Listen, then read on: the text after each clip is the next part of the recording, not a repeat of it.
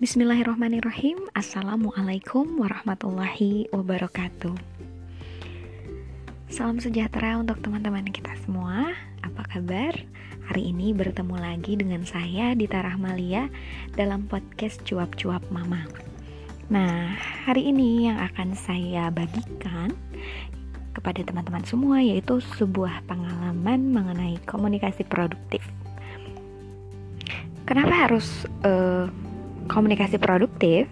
Nah, sebetulnya ini adalah uh, sharing pengalaman saya mengenai kelas Bunda Sayang di Institut Ibu Profesional yang saya ikuti. Jadi, isi ke depan kita akan lebih banyak mengobrol tentang bagaimana saya melaksanakan tantangan selama 15 hari melakukan komunikasi yang produktif.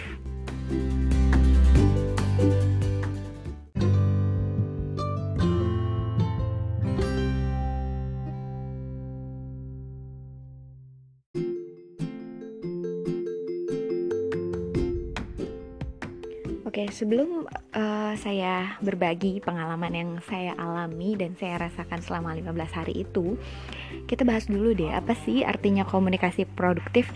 Kita tuh sering kali uh, berkonflik atau berselisih paham dengan orang lain itu bukan karena isi percakapannya, tapi itu lebih karena cara penyampaian kita yang salah. Maka ini tuh suatu fondasi atau uh, ground basic untuk kita bisa mm, melaksanakan pendidikan di rumah dan juga melaksanakan rumah tangga yang damai gitu ya. Nah, uh, supaya tidak mengganggu hal apa yang kita sampaikan baik ke diri kita sendiri sama pasangan hidup kita dan juga anak-anak kita ini tuh komunikasi yang baik atau yang produktif yang menghasilkan makna tuh harus kita latih dan komunikasi yang produktif itu nggak bisa sekali jadi atau kita dalam satu waktu belajar tentang komunikasi produktif terus langsung bisa ngobrol atau berbincang-bincang dengan enak nyaman didengar lalu semua orang paham apa yang kita maksudkan tidak seperti itu.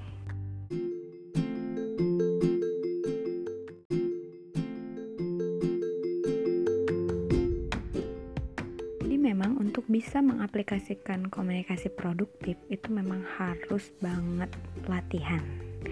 Nah, dan di kelas Bunda Sayang itu kita memang diwajibkan untuk melakukan tantangan, mengaplikasikan dan mempraktekkan komunikasi produktif itu sehari-hari di rumah. Selama 15 hari itu harus dilaporkan. Nah, untuk materi eh, gimana sih cara berkomunikasi produktif itu saya juga sudah share untuk teman-teman semua bisa lihat di Instagram saya @tarahmalia. Teman-teman bisa lihat uh, di situ saya bikin resume rangkuman materi dengan saya olah uh, berdasarkan beberapa informasi dari sumber lain dan juga dari materi kelas benda sayang. Oke, jadi di podcast ini saya cuma mau berbincang dan berbagi pengalaman apa yang saya alami selama 15 hari itu.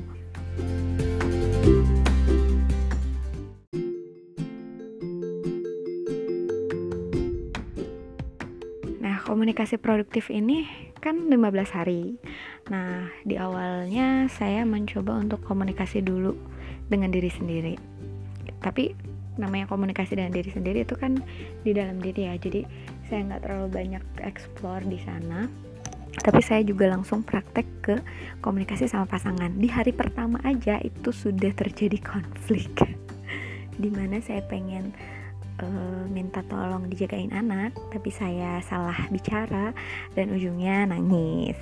Ujungnya uh, ya apa yang ingin saya sampaikan sama suami saya itu uh, berbeda lah ya. Jadi nggak nyampe dan ujungnya uh, kita akhirnya saya ingat materi tentang uh, di komunikasi produktif dengan pasangan tuh ada yang namanya FOA atau FOR ku kemudian menjadi FOE dan FOR kita. Jadi simpelnya gini jadi uh, point of view atau pandangan sudut pandang itu nggak bisa dari diri kita doang tapi kita harus lihat sudut pandang orang lain yang menjadi lawan bicara kita yaitu pasangan kita.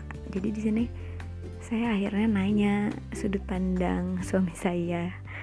Nah ternyata dia kesal juga sama saya.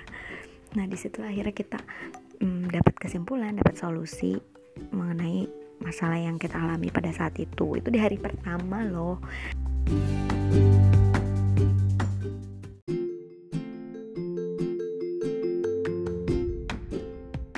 Nah, di, di hari berikutnya itu saya mencoba kaidah choose the right time. Di situ saya juga mencoba untuk cari-cari waktu yang tepat untuk ngomong sama pasangan, belajar eye contact, bahasa tubuh, dan akhirnya mm, menurut saya untuk komunikasi sama pasangan lancar nih.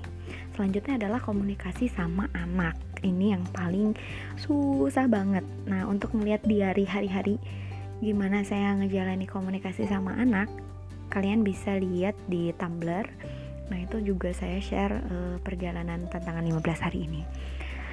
Oke okay, uh, eh, akhirnya di podcast ini yang ingin saya sampaikan adalah gimana perasaan saya setelah tantangan 15 hari itu. Well alhamdulillah wa syukurillah. Alhamdulillah ala kulli hal semua yang uh, ilmu yang kita praktekkan itu nggak ada yang sia-sia. Ilmu yang udah kita dapatkan uh, memang betul semuanya itu harus diamalkan. Kalau nggak diamalkan ya cuma jadi teori doang. Nggak pernah kita praktekin. Praktek selama 15 hari aja tuh kayaknya nggak cukup. Dan ini emang harus terus dilakuin. Dan harus terus ingat kaidah-kaidahnya dan mudah-mudahan uh, bisa kita aplikasikan.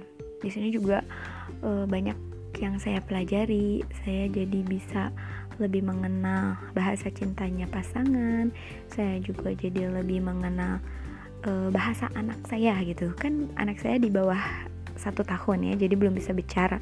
Tapi sudah ada komunikasi komunikasi yang dia lakukan dan lama-lama karena saya fokus nih saya uh, observasi terus cara komunikasi kita berdua antara saya dengan anak itu jadi kelihatan gitu kelihatan hmm, oh kalau ngomong mama meme berarti dia pengen menyusui. Terus kalau dia bilang nyanyanyan berarti dia itu maksudnya main. Kalau dia bilang uh, hal yang lain macam-macam lah ternyata tuh ada artinya gitu. Dan setiap tangisannya pun ada artinya. Dan uh, Allah alhamdulillah Allah al hadi kasih petunjuk sehingga uh, lama kelamaan mulai paham nih yang tadinya suka bawel-bawel dan marah-marah. Mari kita coba redam emosi tarik nafas dan atur intonasi suara ramah. Senyum apa pun yang terjadi. Uh, anak soleh gitu ya. Kita tetap senyum mungkin itu aja yang bisa saya bagikan kalau teman-teman semua ingin materinya atau lihat uh, hari-hari saya menjalani 15 harinya bisa cek di Instagram dan juga di Tumblr. Makasih banyak ya yang udah mau denger podcast ini. Siapa pun kalian salam kenal semoga bermanfaat apa yang saya sampaikan ini. Hmm, semuanya uh, kekurangan dari saya dan yang baik-baik silahkan diambil. Itu semuanya dari Allah Terima kasih atas perhatiannya. Wassalamualaikum warahmatullahi wabarakatuh. Sampai jumpa di episode selanjutnya.